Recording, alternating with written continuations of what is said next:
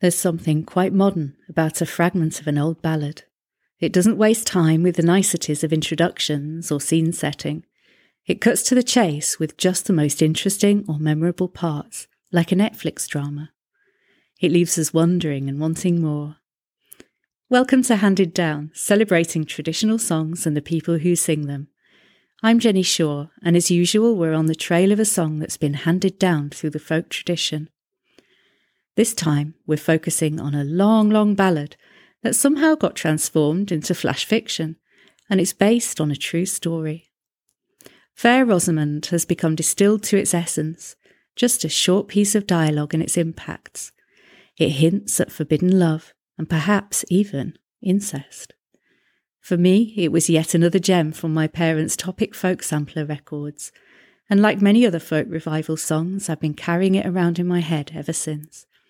In this episode, we'll look into the true story that started it all off and the many wonderful legends it inspired, as well as tracing the history of the song.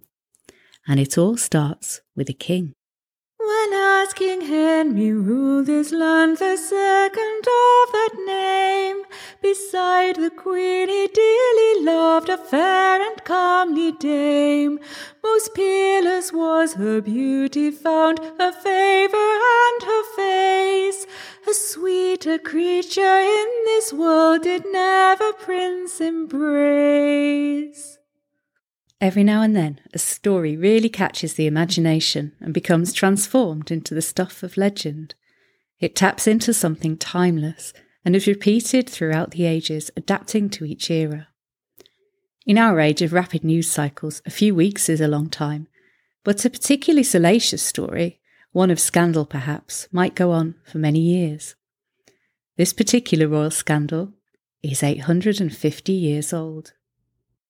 Saint Nicolai's goddess truth, the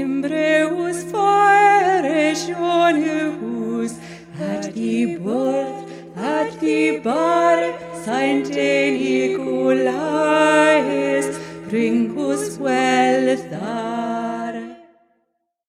King Henry II seems like an unlikely romantic hero.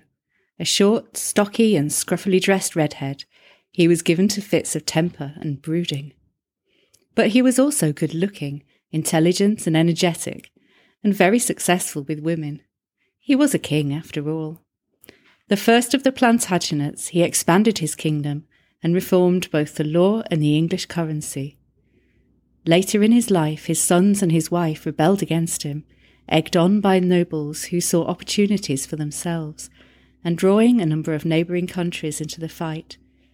And yet somehow he survived, continued to rule, with his sons forced to reconcile with him. This was also the king whose careless words led to the death of Thomas a Becket, the then Archbishop of Canterbury, and unwittingly created a saintly cult and the most popular pilgrimage site in medieval England.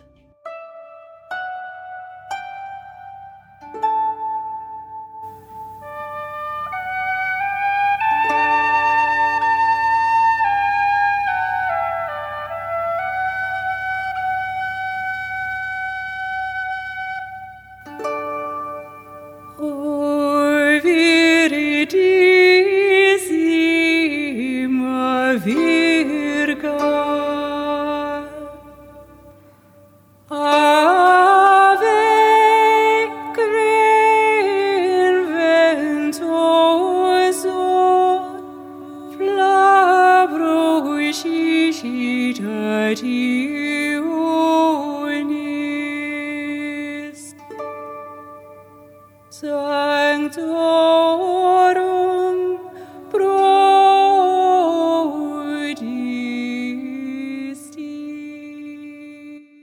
Rosamond Clifford was said to be the greatest beauty of her age, the fair rose of the world, the Rosa Mundi.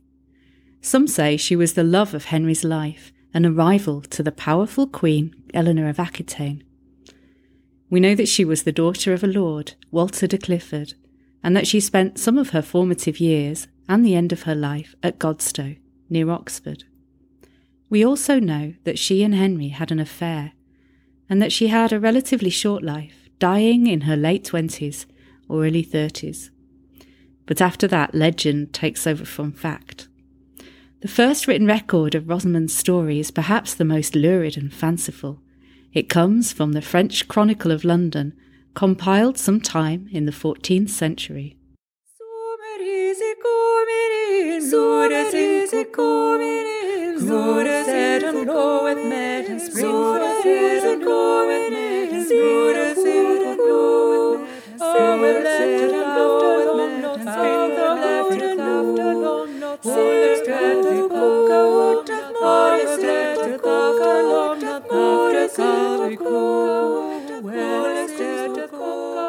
In this year, the Queen was shamefully hooted and reviled at London Bridge as she was desiring to go from the Tower to Westminster, and this because she had caused a gentle damsel to be put to death, the most beauteous that was known, and imputed to her that she was the King's concubine. For which reason the Queen had her taken and stripped all naked, and made her sit between two great fires in a chamber quite closed, so that this very beauteous damsel was greatly terrified, for she thought for certain that she should be burnt, and began to be in great sorrow by reason thereof. And in the meantime the queen had caused a bath to be prepared, and then made the beauteous damsel enter therein, and forthwith she made a wicked old hag beat this beauteous damsel upon both her arms with a staff, and then, so soon as ever the blood gushed forth, there came another execrable sorceress, and brought two frightful toads upon a trowel, and put them upon the breasts of the gentle damsel, whereupon they immediately seized her breasts and began to suck. Two other old hags also held her arms stretched out, so that the beauteous damsel might not be able to sink down in the water until all the blood that was in her body had run out and all the time that the filthy toads were sucking at the breasts of this most beauteous damsel, the queen, laughing the while, mocked her, and had great joy in her heart at being thus revenged upon Rosamond. And when she was dead, the queen had her body taken and buried in a filthy ditch, and with the body, the toads. Throughout the Renaissance period, her story was told, retold, and embellished, though the story about the toads seems to have been dropped. John Brompton, a 15th century abbot of Jervaux Abbey, wrote that the king built for Rosamond a bower at Woodstock of admirable architecture, similar to Daedalus's work, lest perhaps he should be easily embarrassed by the queen. In Greek mythology, Daedalus was the architect of the original labyrinth. In other words, King Henry built a labyrinth to hide his mistress from his wife. That's a king size solution to an age old problem. We'll let the Elizabethan poet Michael Drayton take up the tale.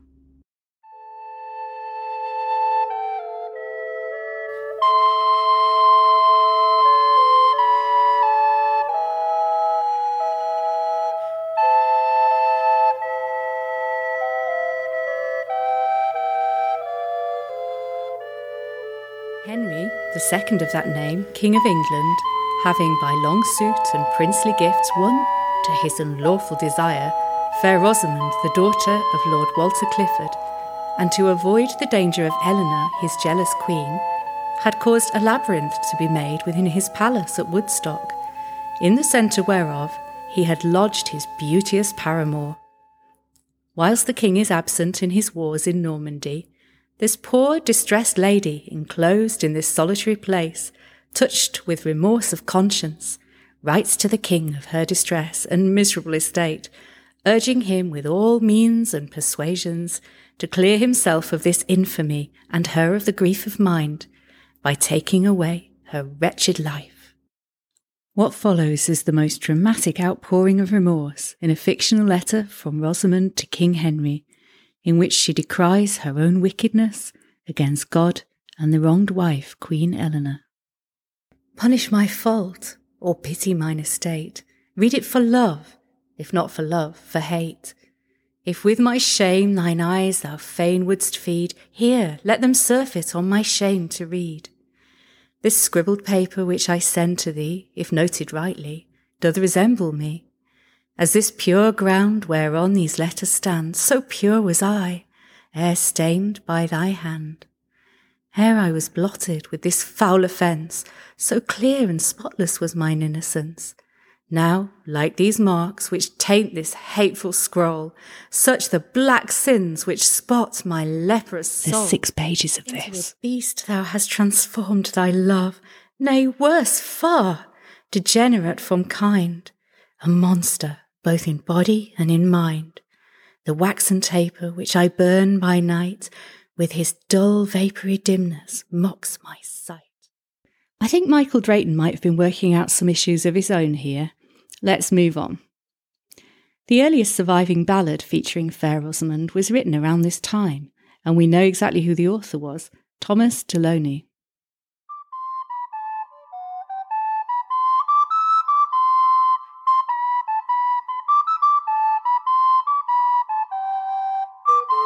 Yea, Rosamond, fair Rosamond, her name was called so, to whom our queen Dame Eleanor was known a deadly foe. The king, therefore, for her defence against his furious queen, at Woodstock built such a bower the like was never seen. Most curiously, this bower was built of stone and timber strong. An hundred and fifty doors did to this bower belong, and they so cunningly contrived with turnings round about that none but with a clue of thread could enter in or out. It's a long and fanciful tale drawing on a number of folklore motifs. The king has to go and fight in the wars, and Rosamond is so heartbroken that she asks if she can come along with him as his page. But the king says no, the wars are no place for a woman. She should stay in her secret bower and amuse herself with music. He leaves her in the care of a knight, Sir Thomas, possibly the most useless character ever to grace a folk song, because the next thing we know, Queen Eleanor has found her way through the labyrinth and into the not so secret bower. But when the queen with steadfast eye beheld her beauteous face, she was amazed in her mind at her exceeding grace. Cast off from thee those robes, she said, that rich and costly be, and drink thou up this deadly draught which I have brought to thee. Michael Drayton aside, Rosamond, the mistress, is presented as the victim in most of these early accounts, with Henry's wife, Queen Eleanor, as the villain of the piece. This may be because Eleanor's reputation, during her lifetime and afterwards, was for being promiscuous and power hungry. Eleanor was a strong and intelligent woman. She ruled Aquitaine in her own right and seems to have been a capable military strategist and a strong ruler. She may also have made an important contribution to culture. With her daughter Marie, she spent five years presiding over her court in Poitiers, encouraging the music of the troubadours and helping to develop the latest trend, the manners of chivalry and courtly love.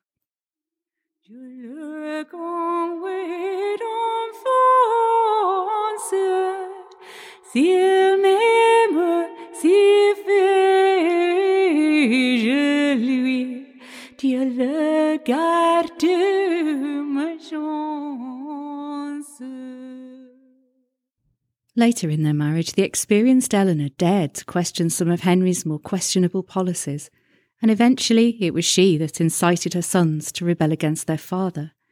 She was quite some way from the ideal of medieval womanhood. Eleanor has a ballad of her own, Queen Eleanor's Confession, in which she confesses on her deathbed to a number of sins, including adultery and plotting to kill the king. The ballad pretty much sums up her reputation. By contrast, the only things we really know about Rosamond are in relation to Henry. She was beautiful, and she was his mistress. Eleanor was imprisoned at the time of Rosamond's death, so all reports of her as the killer are just stories but they're strangely persistent. Queen Eleanor was a sick woman and sick just like to die. And she sent for two friars of friends to come to her speedy light. We might well come back to this ballad in a later episode, but now that we've got all the backstory, let's look at the song Fair Rosamond. I first heard it sung by Hedy West on Topic Folk Sampler number two, probably before I was three. This version of the song comes from Massachusetts. It appears in Eloise Hubbard Linscott's collection, Folk Songs of New England. Linscott was a folklorist and song collector, and it looks as though she may have collected this song herself. The notes in the book certainly suggest she did. They read, Sung by Mrs. Edith I. Kidder and Mrs. Helen Irons of Assonet, Massachusetts, descendants of Abaya Ashley, in whose family the songs traditional to the Hathaway family have been preserved. This is presumably the first time that this ballad has been recorded in this country. Linscott believed it to be an ancient ballad, dating back to the time of Henry II, but that seems unlikely. However, it may be true that the song was knocking around in New England for a while. But where did it come from? Well, that's one mystery that's easily solved. Like so many songs, it came across from England and took on a life of its own. This is a ballad with a long title The Unfortunate Concubine, or Rosamond's Overthrow, occasioned by her brothers unadvisedly praising her beauty and shape to two young knights of Salisbury as they rid on the road. By the time you've listened to the whole of this title, you don't really need to hear the song. It begins Sweet, youthful, charming ladies fair, framed of the purest mould, with rosy cheeks and silken hair which shine like threads of gold. Soft tears of pity here bestow for the unhappy fate of Rosamond, who long ago was most unfortunate. There's a fair amount of scene setting, and then it goes on as follows. As three young knights of Salisbury were riding on the way, one boasted of a lady fair within her bower so gay. I have a sister, Clifford said, but few men do her know.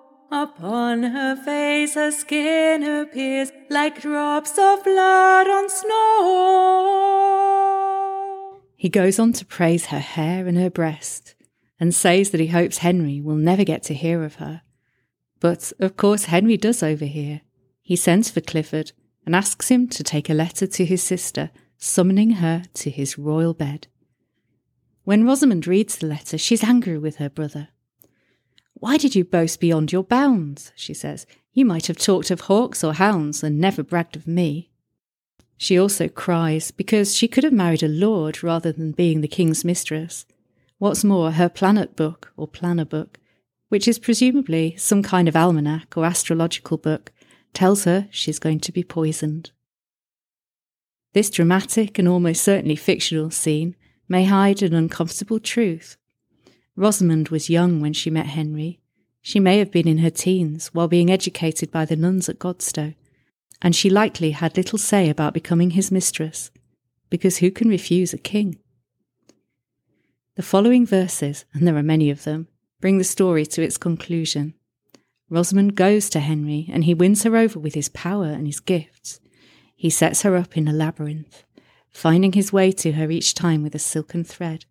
But the jealous and wicked Eleanor eventually finds this out, follows the silk, and poisons her rival. In this version, Henry throws Eleanor in prison for 26 years for this crime, and she's only released by his death. In real life, of course, Eleanor was imprisoned, but it was for 16 years, and her crime was inciting the revolt against the king, which is way cooler.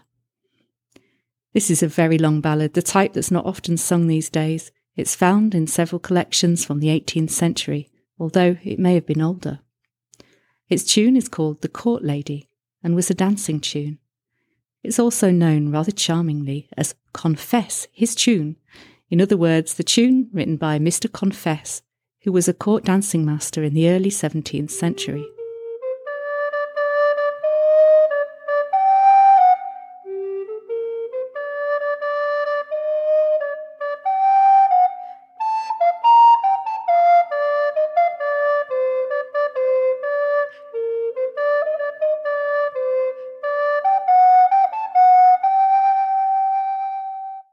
Our modern version of Fair Rosamond almost certainly comes from this ballad.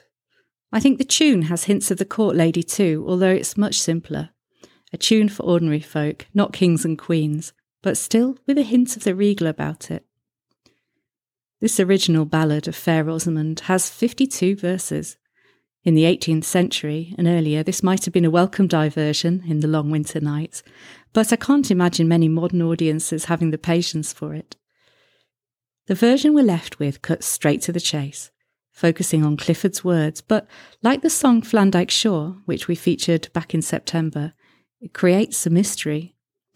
We understand that Henry and Rosamond have a connection, but what of Clifford?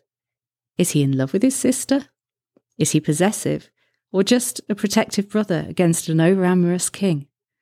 And what happens next? We know that it didn't end well for the real life Rosamond. She died young after being estranged from Henry, but she wasn't killed by a jealous queen. More likely, she died of natural causes, one of the many illnesses for which there were no treatments, or perhaps even in childbirth. And what of her mysterious bower, the labyrinth with a silken thread that turned out to be no good for hiding from the jealous queen? Keep listening after the song, and I'll tell you more about it. I have a sister, young Clifford said a sister that no man knows. She had a color all in the cheek, like a drop of blood in snow. She had a waist, a waist, a my silver cane,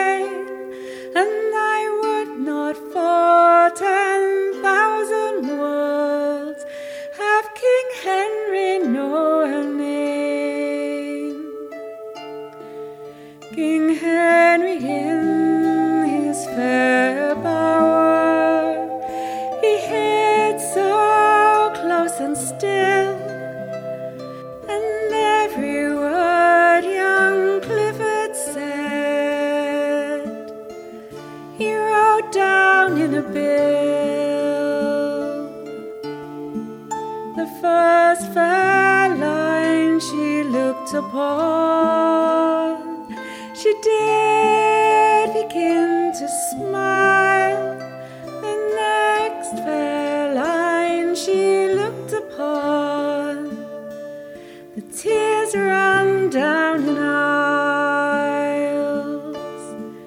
Oh, cursed be my brother Clifford.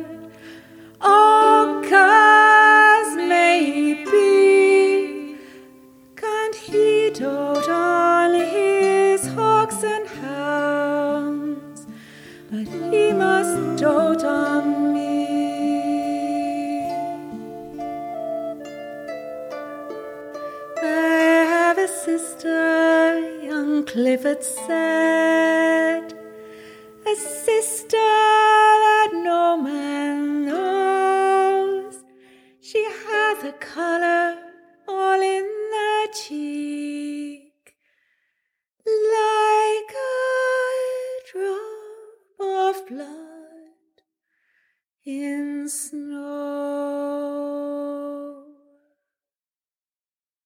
During her affair with Henry, Rosamond lived somewhere in the grounds of the now demolished Woodstock Palace. Her labyrinth may have been a hedge maze, like the one at nearby Blenheim Palace, that surrounded her house. Some have suggested it might have been an underground maze, though it's hard to imagine a king's mistress living in a cave. Either way, there are remnants of the foundations of a medieval house in the Woodstock grounds. The area has been marked for at least 400 years by a square stone pool known as Rosamond's Well, which some say formed part of her bower. The well is reputed to have healing properties.